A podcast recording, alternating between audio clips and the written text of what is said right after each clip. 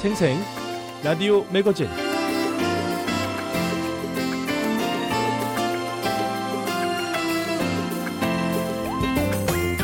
여러분 안녕하십니까? 미국 수도 워싱턴 DC에서 보내드리는 VOA 방송 생생 라디오 매거진 장량입니다. 영국 작가 조지 오웰이 쓴 소설 1984에 나오는 빅 브라더를 아십니까? 큰 형님이라는 뜻으로 직역되는데요. 이 빅 브라더는 소설 속에 등장하는 가공인물입니다. 전체주의 국가를 통치하는 정체를 모르는 수수께끼 같은 독재자로 등장하는데요. 당시 사회적으로 큰 반향을 일으켰던 이 소설에 나오는 빅브라더 이 말은요 이후 사회를 돌보는 보호적 감시 혹은 음모론에 입각한 권력자들의 사회 통제를 상징하는 단어로 종종 등장합니다. 그런데요 최근에 미국에서 지역 주민의 치안을 위해 설치한 이 CCTV가 논란이 되면서 빅 브라더라는 말이 다시 눈길을 끌고 있습니다. 미국 30여 개의 주에서요, 연방정부 보조금을 받는 공공주택 60곳에 사는 사람들과 법률 지원 변호사 등을 인터뷰한 결과 범죄를 막으려고 설치한 CCTV 카메라가 주민들을 감시하는 도구가 됐다는 비판이 나왔습니다. 미국 워싱턴 포스트 신문에 따르면요. 오하이오주 한 도시에 있는 공공주택에 설치된 카메라의 경우 주민이 침을 뱉는 장면이나 공동 세탁실에서 카트를 가져가는 것이 찍혔는데요. 이 CCTV 영상이 증거가 돼서 집에서 내쫓겼습니다. 또 버지니아주 한 시골 마을 공공주택에 설치된 CCTV는 안면 인식 기술을 갖췄는데요. 주택 단지에 출입이 금지된 사람이 들어오는 감시에 하는데 사용이 됐고 또 밤에 손님을 초대하는 것을 금지하는 메사추세츠주의 한 공공주택에서는 거주자들이 이 규정을 잘 지키는지 보기 위해서 CCTV 영상을 분석하는 프로그램이 작용하고 있었습니다. 그런가 하면 노스다코다주의 한 공공주택 단지에서는 거주자가 최대 100명인데 100대가 넘는 카메라가 설치됐습니다. 이건 감옥 내 재소자 감시용 카메라 수와 맞먹는 수준인 셈이죠. 신문은 공공주택에 설치된 CCTV가 주민 감시용으로 얼마나 자주 사용되는지 알 수 있는 자료가 없다면서도 공공주택 안전 강화를 위한 정부 정책에 영향받는 인구가 적지 않고 대부분 유색인종이 감시받는 셈이라고 설명했습니다. 이 사안에 대한 정부 관계 당국 견해를 들어보면요. 주택도시개발부 측은 범죄 예방 보조금이 거주자를 처벌하기 위한 목적이 있는 건 아니라면서 하지만 보조금이 거주자 감시용으로 사용됐다 해도 규정 위반은 아니라고 설명했습니다. 또 경찰은 이런 감시 카메라가 범죄 수사에 유용하다고 보고 있습니다. 작년에 버지니아주 리치몬드에서 발생한 살인사건 14건 가운데 10건을 이 카메라에 찍힌 영상 덕분에 해결할 수 있었기 때문이죠. 하지만 주민과 관계 당국 입장 차가 큰 만큼 이런 논란은 당분간 계속될 것으로 보입니다. 생생 라디오 매거진 출발합니다. 미국 내 화제 소식을 화제 단어로 알아보는 해시태그 VOA 한국어 방송 사이트에서 독자들이 많이 읽은 기사로 한반도 현안 정리합니다. 독자의 선택, 또 생활 속 경제, VOA 이야기 미국사, 인물 아메리카까지 준비해 놨습니다.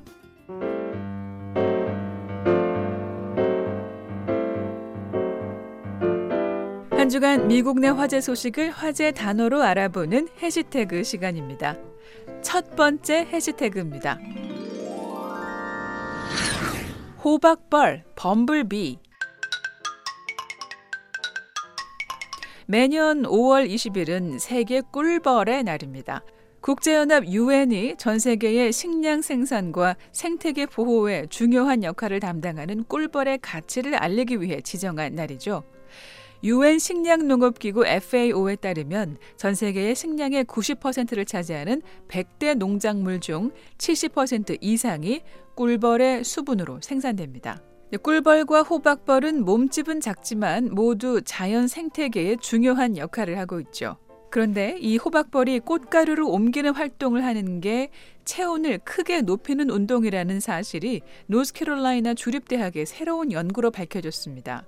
이번 연구는 기후 변화로 인해 이러한 종들이 더 따뜻한 세계에 의해 어떤 영향을 받을 것인지에 대한 관심을 갖게 하는데요. 연구원들은 이 벌이 운반한 꽃가루 1mg당 벌의 체온이 섭씨 0.07도 상승했으며 꽃가루를 가득 담은 벌은 그렇지 않은 벌보다 섭씨 2도가 더 따뜻하다는 사실을 발견했습니다. 개미와 기타 외온 동물과 마찬가지로 이 벌의 체온은 대부분 환경에 의해 결정되는데요. 벌 중에서 호박벌은 유난히 추위에 강하며 추운 날에는 몸을 떨며 몸을 녹입니다. 그러나 그들이 어떻게 열을 견딜 수 있는지에 대해서는 알려진 바가 많지 않습니다. 그런데요, 꽃가루를 잔뜩 머금은 호박벌은 그렇지 않은 호박벌보다 더 뜨겁기 때문에 더운 날 꽃가루를 가득 실은 벌은 치명적인 온도 허용 한계에 도달할 위험이 더 큰 게 문제인데요. 꽃가루를 나르면서 더워지면 이 벌은 스트레스가 많고 매우 뜨거운 온도 범위에 들어갈 수 있다고 연구팀은 설명합니다.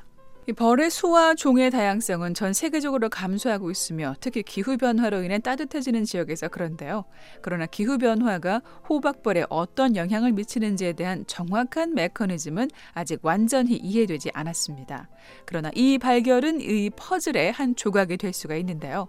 그런데 꽃가루 또는 충분한 꽃가루가 없으면 종 전체를 위험에 빠뜨리게 하는데요. 이것은 또한 일반적으로 수분에 영향을 미칠 수 있으며 농업과 생태계 모두에 영향을 미칠 수 있다는 것이 전문가들의 지적입니다.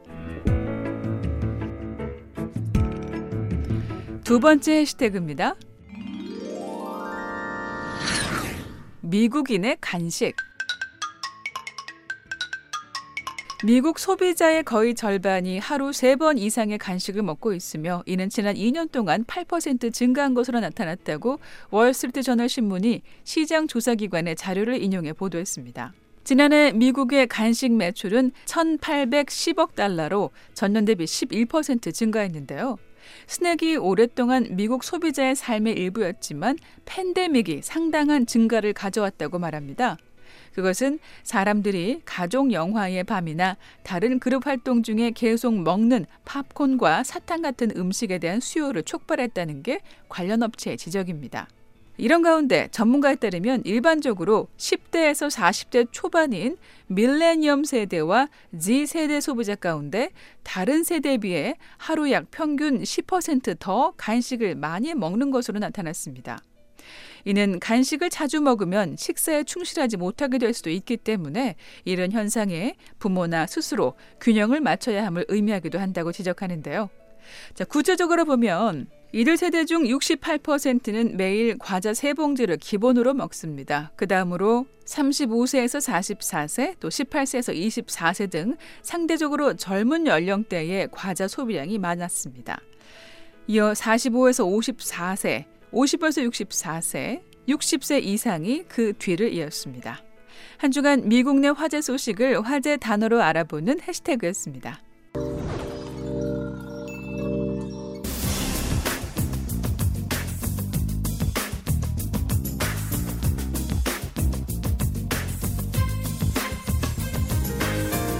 생생 라디오 매거진 한 주간 비오의 한국어 방송 웹사이트에서 독자들이 많이 읽은 기사를 정리하면서 한반도 소식 알아보는 독자의 선택 시간입니다.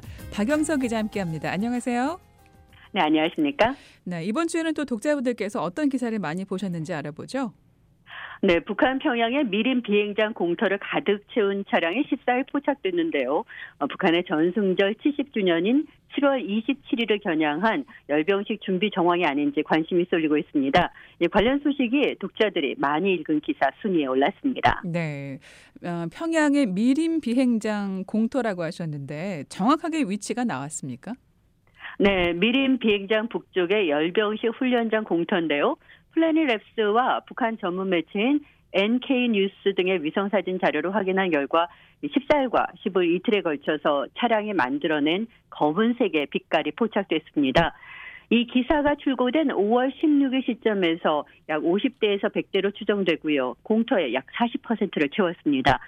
이 공터는 북한이 열병식 훈련 앞두고 차량을 주차하는 곳이기 때문에 열병식 훈련이 시작됐다는 것만으로 해석될 수도 있는데요.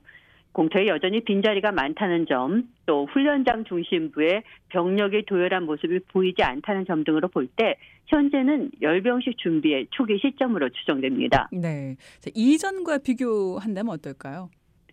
네, 과거에 북한 열병식 훈련장에서는 소규모 차량이 포착되기 시작한 이후에 점차 병력과 차량이 늘어나는 양상을 보여왔는데요. 또 시간이 흐르면서 이 평양 순안공항에 전투기 또는 헬리콥터가 도열하고 실제 열병식이 열리는 김일성 광장에 인파가 나타나는데 이런 정황은 모두 이 북한의 열병식 개최가 머지 않았다는 중요한 단서로 해석돼 왔습니다. 올해는 70주년을 맞는 전승절과 별도로 9월 9일 이 정권 수립 75주년을 맞는 해기도 한데요. 따라서 북한이 7월에 이어서 9월에도 열병식을 개최할지도 주목됩니다. 네, 두 번째 기사 보겠습니다. 자, 미 국무부가 지난해 국제사회의 종교 자유가 어땠는지 보여주는 보고서를 발표했는데요. 어떤 점을 주목하고 있는지 알아보죠. 네, 국무부가 15일에 발표한 2022 국제 아, 종교자유 보고서의 북한 관련 부문에 따르면 어, 북한 정부가 종교 활동을 이유로 개인에 대해서 처형, 고문, 체포, 신체적 학대 등을 계속 자행하고 있는 걸로 알려졌습니다. 그러면서 다수의 소식통은 2014년 유엔 북한 인권조사위원회 보고서 발간 이후에 상황이 바뀌지 않았다고 지적했다면서 북한 인권조사위원회는 북한 정부가 사상과 양심, 종교의 자유에 대한 권리를 거의 완전히 부정한 것으로 파악했다고 소개했습니다.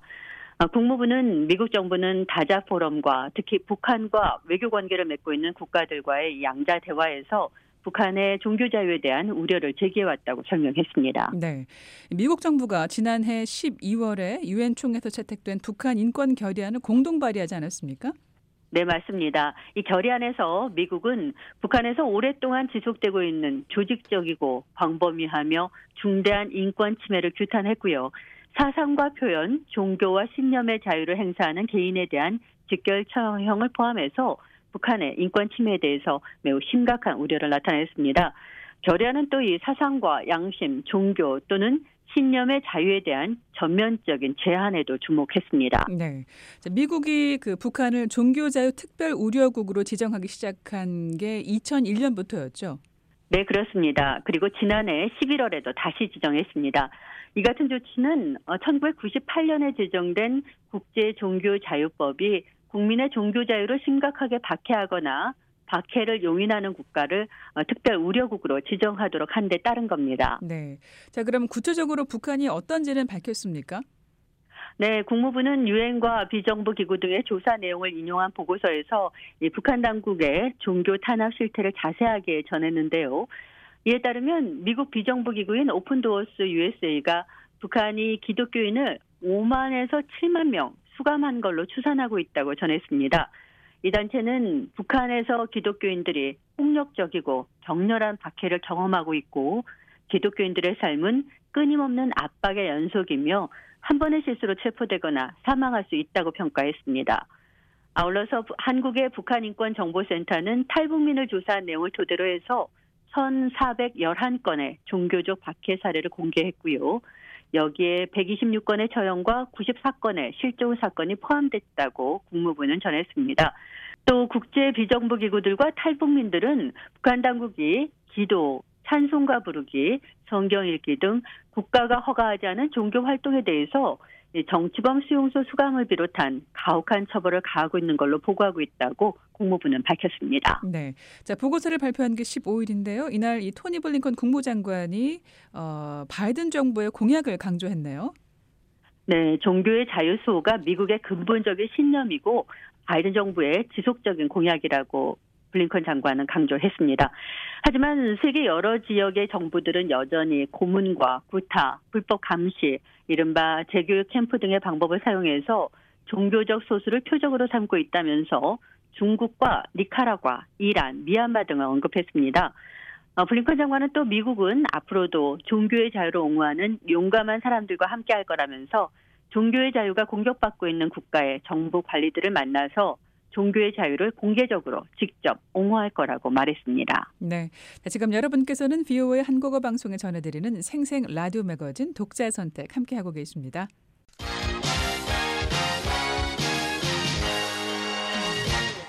예, 다음 기사 좀 보겠습니다. 자, 22일 월요일에 서울에서요. 한국 유럽연합 정상회담이 열리는데요. 어떤 내용이 다뤄질까요? 네, 유럽연합 이사회가 15일 보도 자료를 냈는데요. 이번 회담에서는 평화, 안정, 경제 통상, 지속 가능한 발전 등 크게 세 가지 의제를 중심으로 해서 전략적 파트너십 강화 방안이 논의됩니다. 유럽연합은 평화와 안정과 관련해서 유럽연합과 한국이 규칙에 기반한 국제 질서 유지를 위한 강력한 지지를 표명할 걸로 예상된다고 밝혔습니다. 이번 정상회담을 위해서 우르줄라 폰데어라이엔 유럽연합 집행위원장, 샤를 미셀 유럽연합 정상회의 상임의장이 일본에서 열리는 주요 7개국 정상회의를 마치고 서울을 방문하게 되는데요.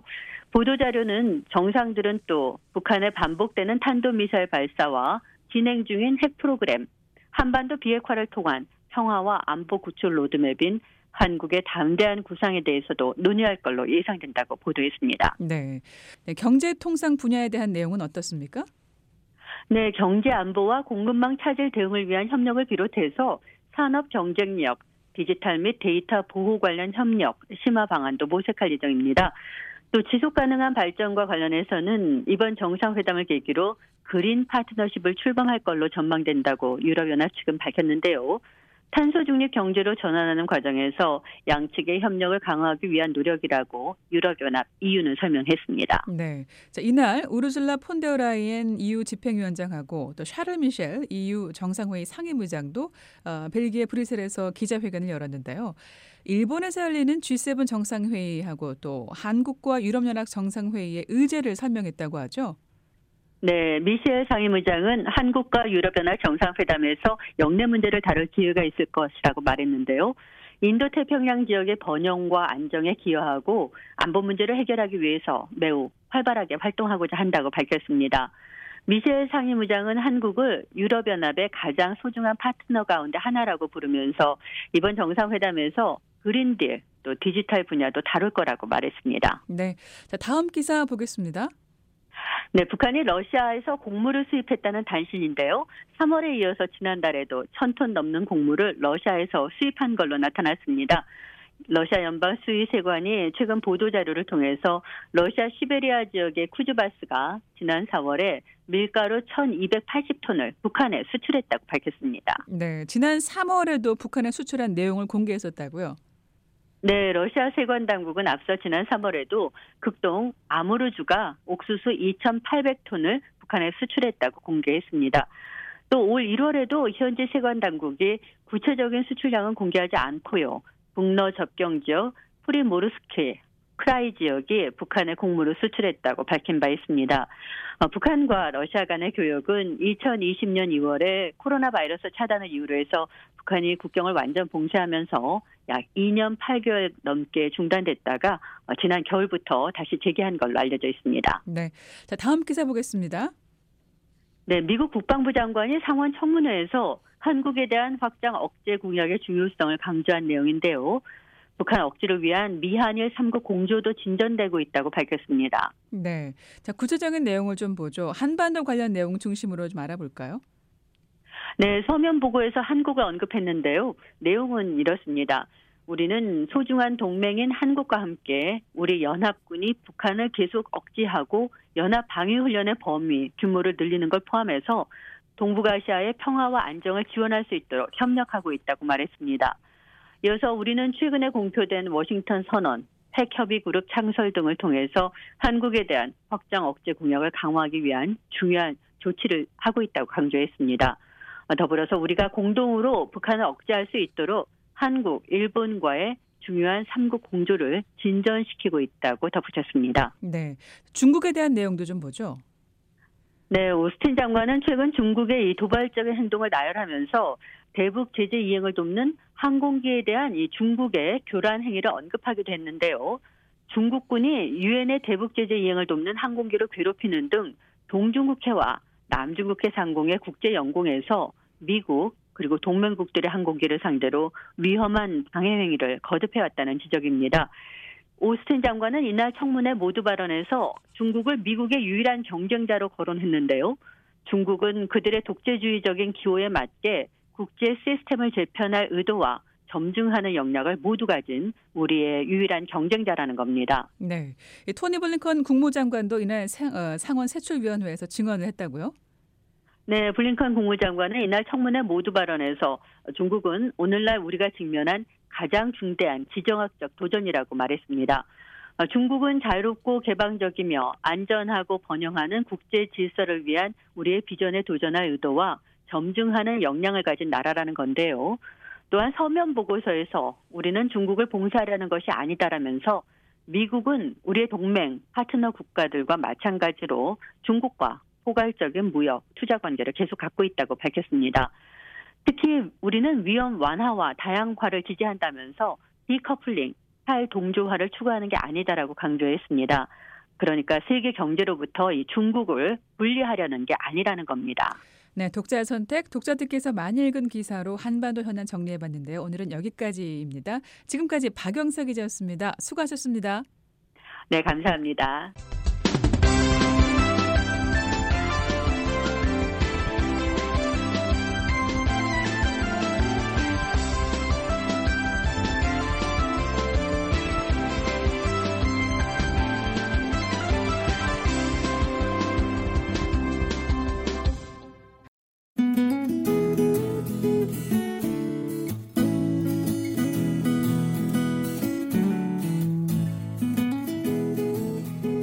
매일 새벽과 아침에 청취 가능한 BOA 방송 주파수 안내입니다. BOA 새벽 방송은 매일 새벽 2시부터 3시까지 중파 AM 1566kHz로 들으실 수 있습니다. 또 아침 방송은 매일 새벽 4시부터 6시까지 2시간 동안 단파 7465, 9800, 9975kHz로 보내드립니다. BOA 방송은 인터넷으로 접속하시면 다시 듣기와 방송 원고 보기, 실시간 방송 청취가 가능합니다. 언제든 방송 듣기가 가능한 인터넷 웹사이트 주소는 www.voakorea.com www.voakorea.com입니다.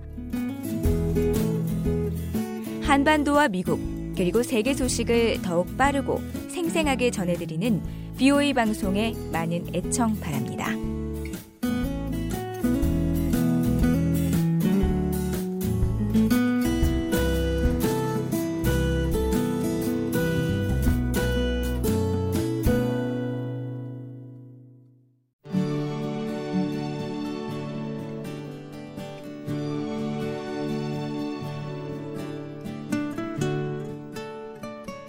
저희 VOA 방송에서는 여러분의 의견을 기다리고 있습니다. 전화 이용하셔서 음성을 남겨주시면 되는데요. 미국 전화번호는 1-202-205-9942번입니다. 먼저 국가번호 1번을 누르시고 지역번호 202 그리고 205-9942번을 누르시면 이렇게 짧은 음악이 나옵니다.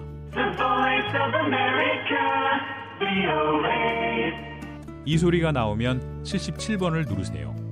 BOA 방송입니다. 저희 방송에 의견이 있으신 분들은 메시지를 남겨주십시오. 감사합니다. 안내 멘트를 들으신 후에 말씀과 연락처를 남기시면 됩니다. 미국 전화번호 1-202-205-9942번 여러분의 많은 이용 바랍니다.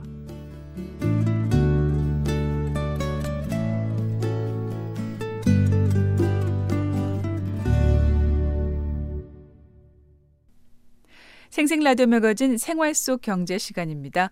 오늘은 미국인들의 소득 신고와 소득 수준, 또 월간 지출 등과 관련한 내용 살펴보겠습니다. 오택성 기자입니다. 미국 13월의 월급달 4월 한국 근로자들이 손꼽아 기다리는 시기가 있습니다. 바로 2월입니다. 1월까지 연말정산 신고를 마치고 다음 달인 2월에 세금을 환급받기 때문이죠. 이 세금 환급이 모두에게 해당하는 건 아니지만 다수의 근로자가 세금을 환급받아 이달은 13월의 월급달이라고 불립니다. 자, 미국은 어떨까요? 아, 미국은 매년 4월이 세금 보고 정규 마감일입니다. 올해는 18일이 마감이었는데요.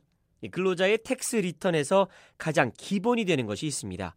바로 이 사업장으로부터 받는 세금 양식인데요. 정규 직원의 경우 W2라는 양식을 받습니다. 이 양식은 급여 및 세금 신고서라고 볼 수 있는데 회사가 해당 직원에게 1년 동안 지급한 임금과 함께 직원이 납부한 원천 징수 세금액 등의 내용을 담고 있습니다. 근로자가 내야 하는 기본적인 소득 세금의 종류를 볼까요? 연방세가 주된 세금이고요. 어, 자신이 살고 있는 지역에 줄세가 있습니다. 이외에도 사회보장세 등이 추가로 내야 할 세금입니다.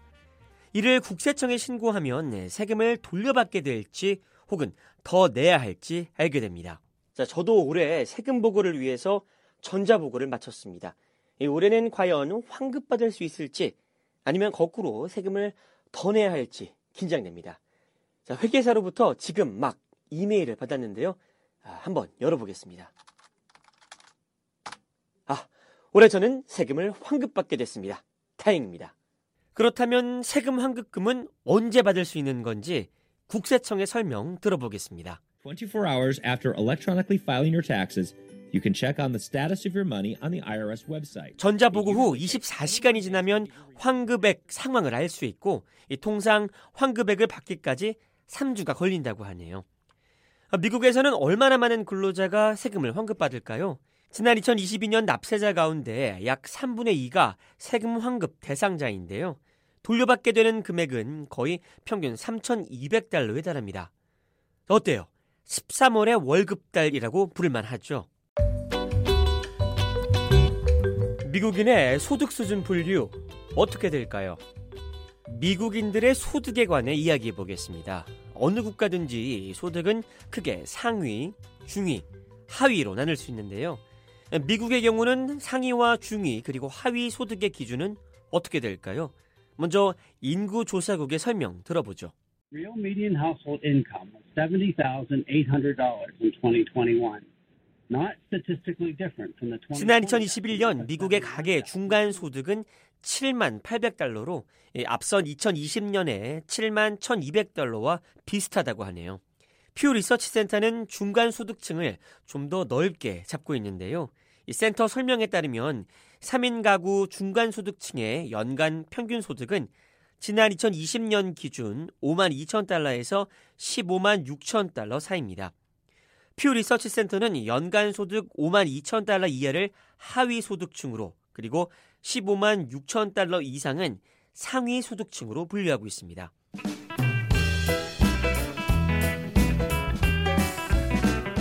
그럼 각 소득층에 있는 대표적인 직업군에는 어떤 것들이 있는지 살펴볼까요?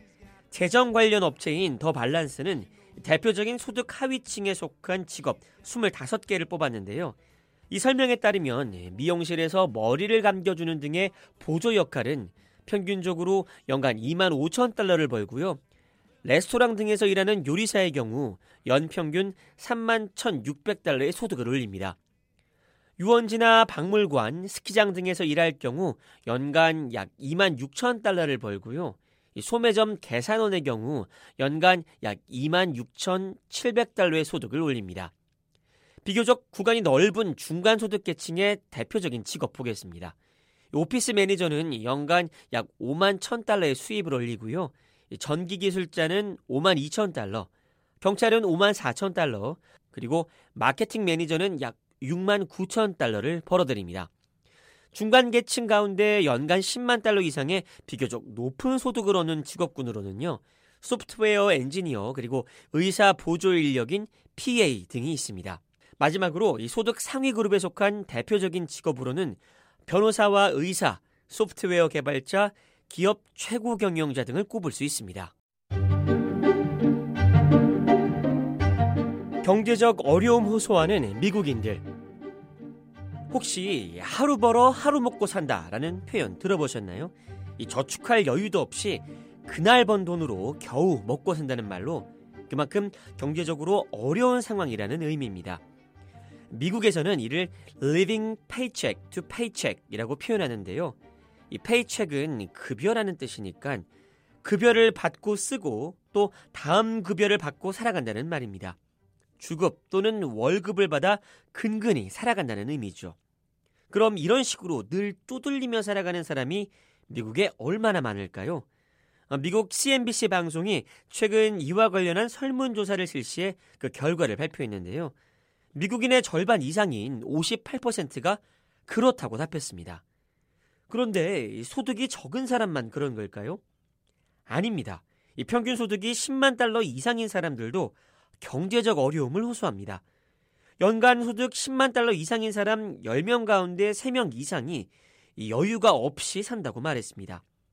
물론 연간 소득이 5만 달러 이하인 하위 소득층은 그 비율이 훨씬 더 높습니다. 10명 가운데 거의 8명이 그날그날 먹고 산다고 답했고요. 연간 소득 5만 달러에서 10만 달러 사이의 소득 중간 계층은 10명 가운데 6명이 그렇다고 답했습니다.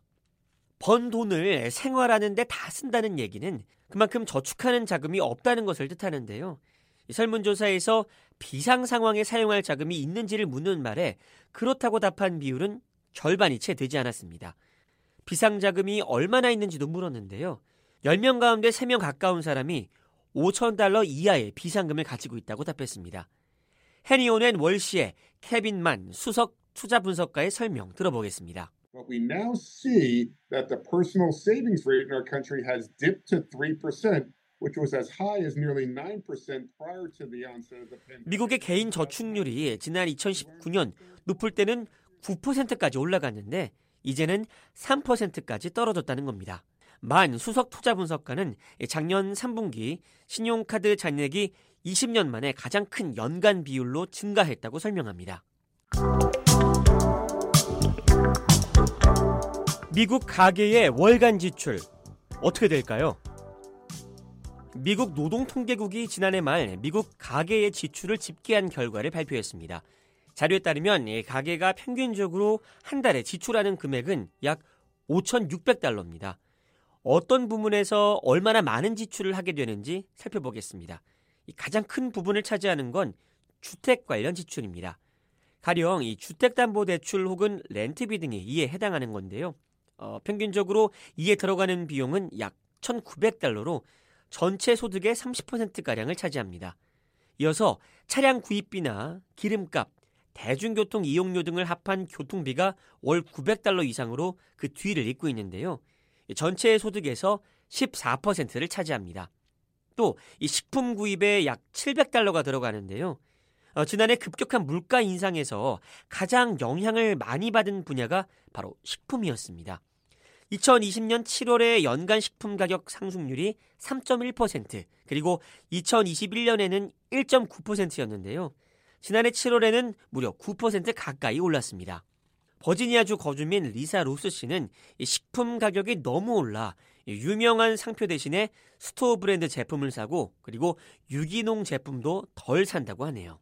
I think I buy more generics now than I used to because of um, because of inflation. Like I used to always buy brand names. 그리고 보험이나 연금에 650달러, 건강 관리에 450달러가 빠져나가고요. 이 외에도 수도세와 전기료, 난방비, 통신비 등 관리비도 매월 내야 합니다. 미국의 경제, 산업 이야기를 실생활 속에서 풀어보는 생활 속 경제. 이번 시간에는 미국인들의 소득 수준에 관해 알아봤습니다. 지금까지 오택성이었습니다. 네, 생생 라디오 매거진 계속해서 미국의 역사를 재미있게 들어보는 시간인데요. 비오의 이야기 미국사 김미옥 기자가 엮었습니다. 해리 트루먼 대통령 시대 11번째 시간입니다.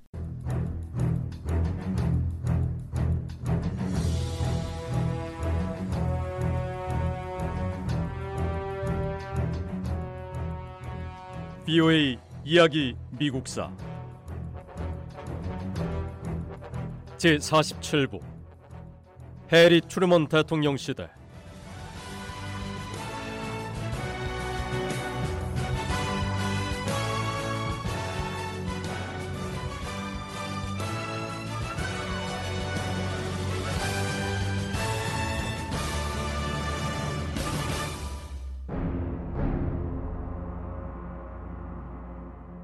역사를 돌아보면 세계를 지배했던 권력은 한 나라에서 다른 나라로 이동합니다.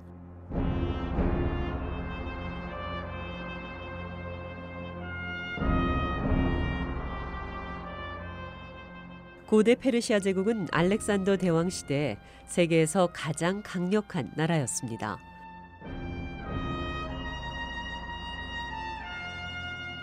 로마 제국은 율리우스 카이사르가 권력을 잡았을 때 강대국이었고 프랑스의 경우 나폴레옹 시대에 그랬습니다.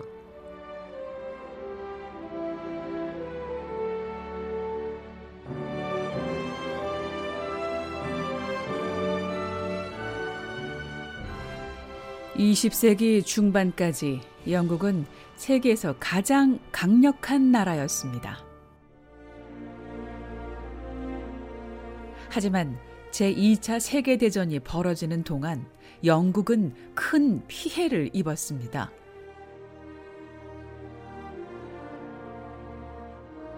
이 전쟁이 끝나고 영국이 쥐고 있던 세계 강대국의 권력은 미국으로 넘어갔습니다.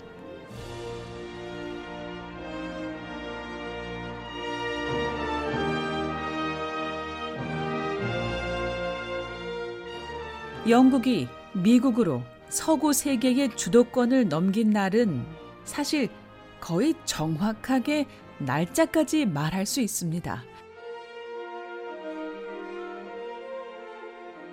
바로 1947년 2월 21일인데요. 이날 워싱턴 주재 영국 대사관 관리들이 미 국무부에 전화를 걸었습니다.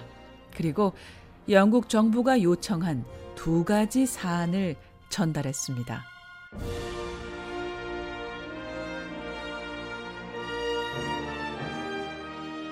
첫 번째는 그리스에 관한 문제였습니다.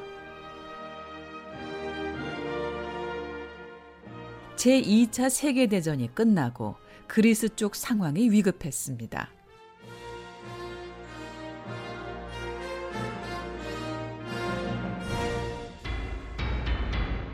이전에는 영국이 그리스에서 지배력을 갖고 있었는데 전쟁 중에 독일이 그리스를 점령했습니다.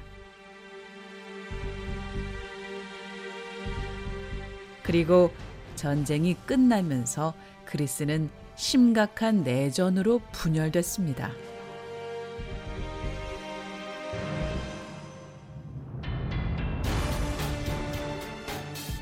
내전을 벌인 한쪽은 영국의 지원을 받는 그리스 왕실이었고 반대편은 유고슬라비아와 소련이 지원하는 공산주의 반군 세력이었습니다.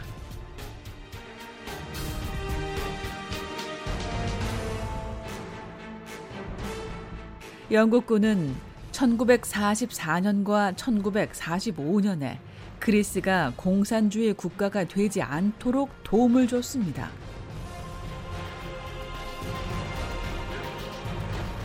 하지만 몇 년 뒤 영국은 더는 그리스를 도울 수가 없었습니다. 영국 역시 오랜 전쟁이 남긴 피해에서 재건하기 위해 온 힘을 쏟아야 했기 때문입니다.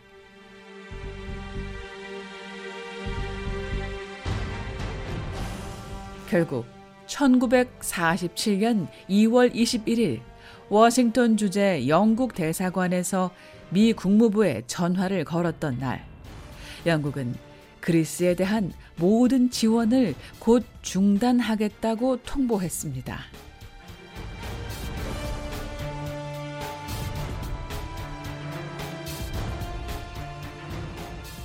영국이 미국에 전달한 두 번째 사안은 튀르기예에 관한 문제였습니다.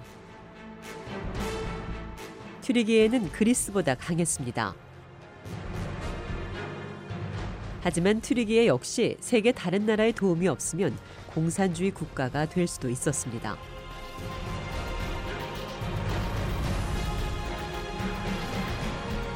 영국은 소련이 머지않아 동유럽 전체를 넘어 지중해 동부까지 세력을 확장할 거라고 경고했습니다. 영국은 해리 추르먼 대통령에게 그리스와 트리기에가 공산주의 위협에 대응할 수 있도록 미국이 강력히 지원해 달라고 요청했습니다. 사실상 영국은 미국이 서구 세계의 주도권을 넘겨받을 것을 요구하고 있었습니다.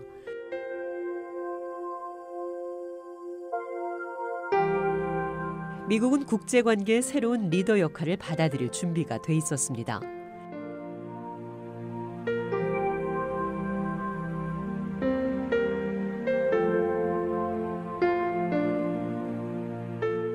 몇 달 동안 미국과 소련의 관계가 악화해 왔습니다. 미국과 소련은 제2차 세계대전에서 연합국으로 함께 싸웠습니다.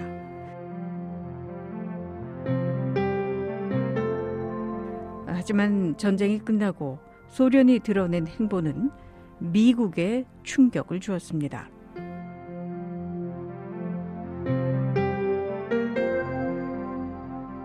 소련은 중부 유럽과 동유럽에서 서방 국가들의 정치적, 경제적 영향력이 미치지 못하게 차단했습니다. 소련은 이 지역에서 서구 세력을 막는 대신에 소련의 영향력을 확대하려고 했습니다.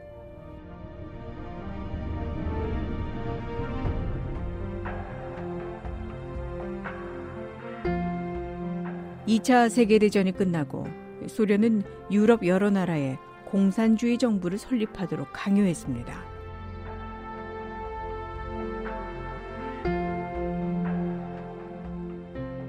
헝가리, 불가리아, 체코슬로바키아에는 소련이 원하는 정치적 요구를 충족시키기 위해서 군대를 파견했습니다.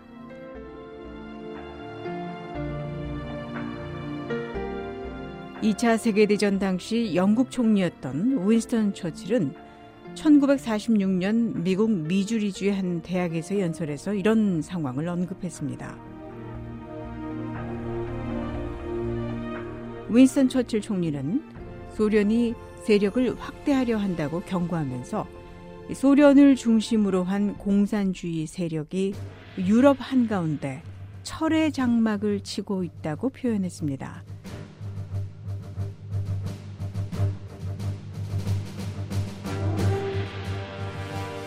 철의 장막은 유럽을 두 지역으로 나누는 정치적 경계로 동쪽은 공산주의, 서쪽은 민주주의로 갈라놓았습니다.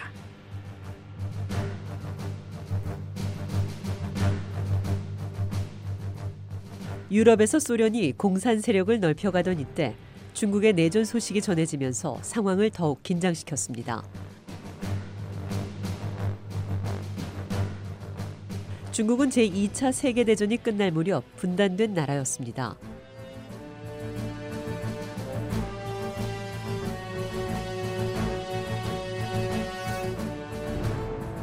국민당 지도자인 장제스의 군대가 중국 남서부 지역을 장악했고 마오쩌둥이 이끄는 공산당 군대가 중국 북부 지역을 점령했습니다.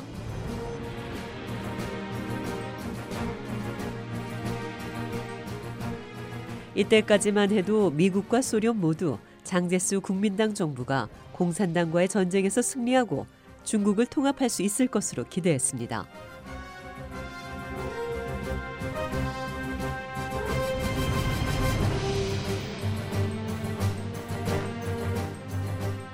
장제스와 국민당은 공산당을 상대로 처음에는 여러 차례 승리를 거뒀습니다.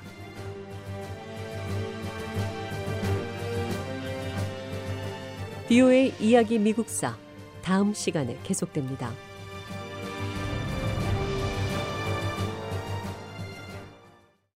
네, 비오의 한국어 방송 듣고 계시고요. 마지막 순서 남겨놓고 있습니다. 이번에는 도시 빈민가 개혁에 앞장선 언론인 제이콥 리스를 소개합니다. 노시창 기자입니다.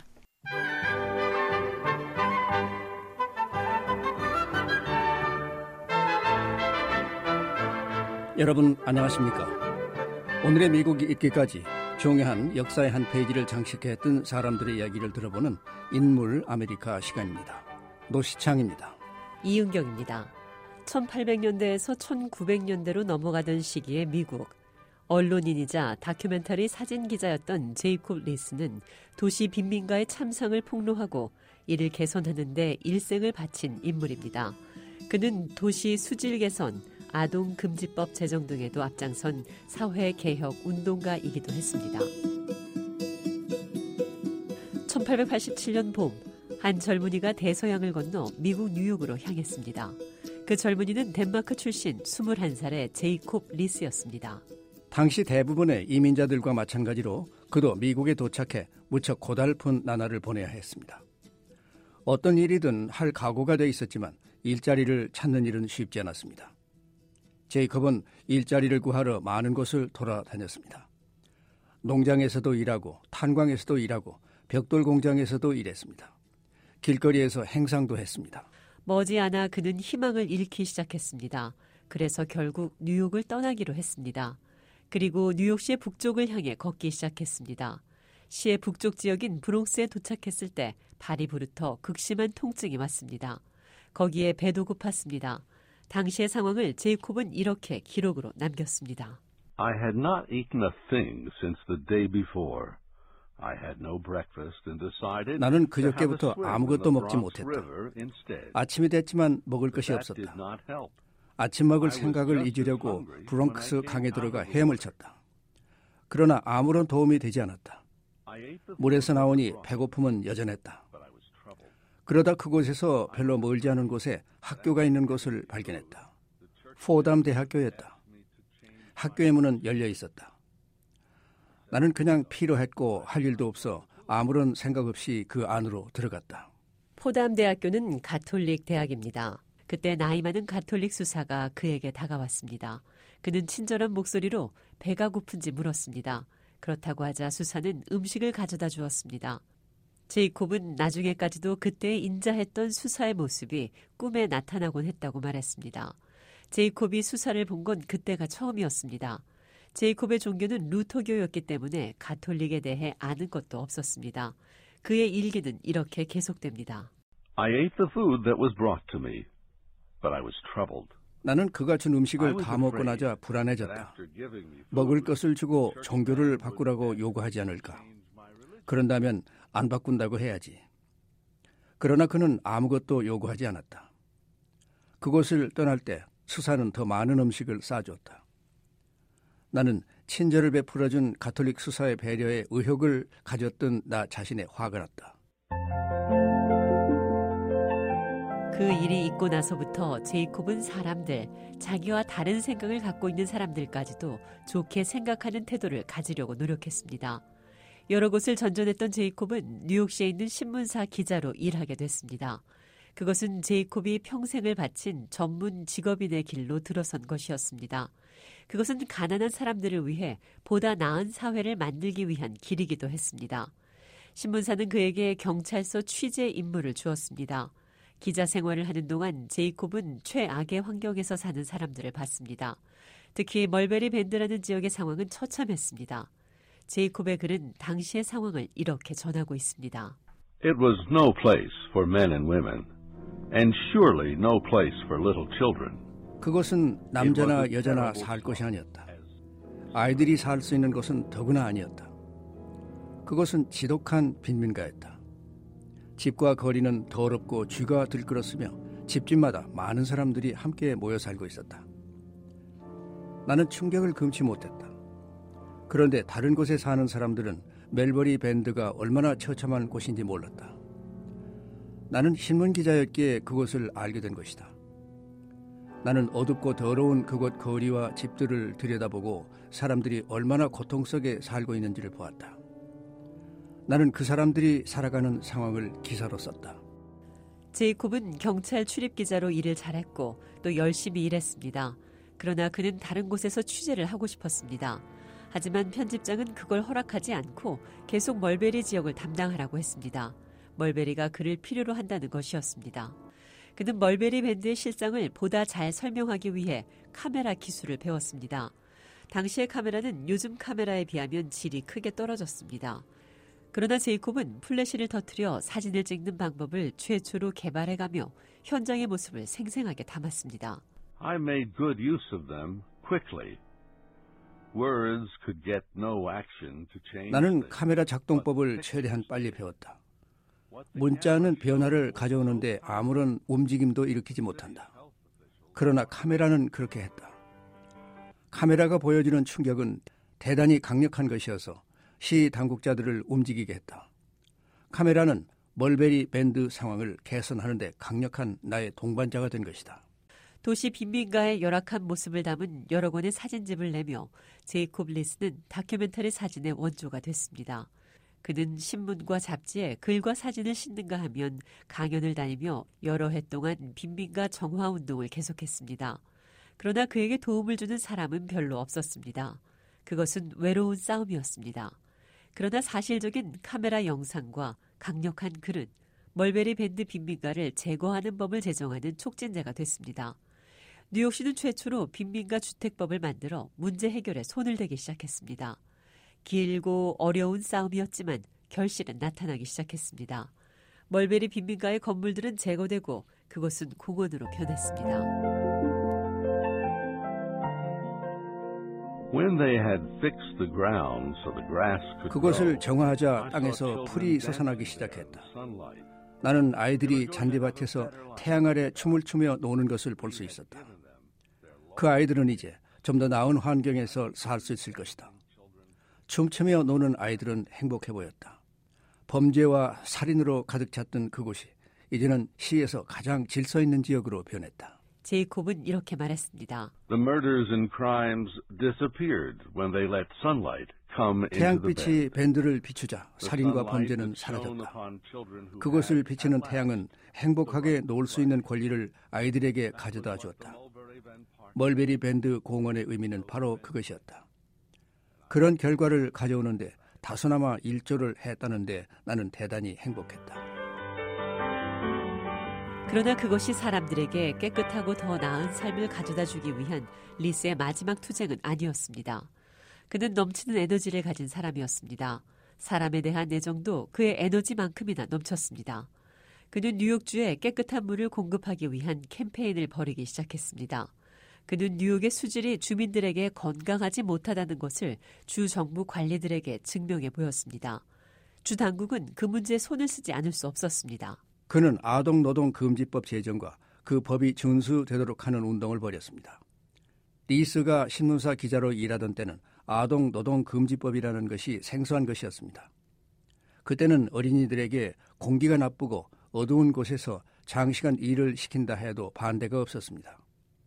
그러나 오늘날은 많은 나라에서 불법으로 간주되고 있습니다. 그렇게 되기까지는 제이콥 리스 같은 사람들이 있었기 때문입니다. 그는 어린이 놀이터 마련에도 큰 공을 세웠습니다. 노인들을 위한 교육센터와 놀이 장소를 마련하는 제도도 추진했습니다. 1890년에는 그에 져서 다른 반쪽의 삶이 출간됐습니다. 그는 전국적으로 유명 인사가 됐습니다. 그의 저서와 신문 기사들은 많은 사람들에게 영향을 주었습니다. 리스가 도시 개혁에 정료를 바치고 있을 때 나중에 대통령이 된 시어도 루즈벨트는 뉴욕시 경찰국장으로 재직 중이었습니다. 루즈벨트는 리스의 연설을 듣고 감명을 받아 그의 고문을 자원했습니다. 루즈벨트는 리스를 뉴욕시에서 가장 유용한 인물이라고 평했습니다. 리스는 대대적인 개혁이 필요한 곳에 열악한 상황에 관해 계속 글을 썼습니다. 가난한 아이들을 포함한 12권의 저서는 도시의 상황을 개선하는 데 큰 영향을 미쳤습니다. 여러 권의 사진집도 냈습니다. 저서로 유명해진 제이콥 리스는 수많은 도시들로부터 강연을 해달라는 요청을 받았습니다. 글을 쓰고 강연을 계속하는 강행군으로 그는 건강이 크게 악화됐습니다. 부인과 함께 매사추세츠의 농장에서 머물고 있던 제이콥 리스는 1914년 65세를 일기로 타계합니다. 인물 아메리카. 이 시간에는 가난한 사람들을 위해 일생을 바친 제이콥 리스에 대해 알아봤습니다.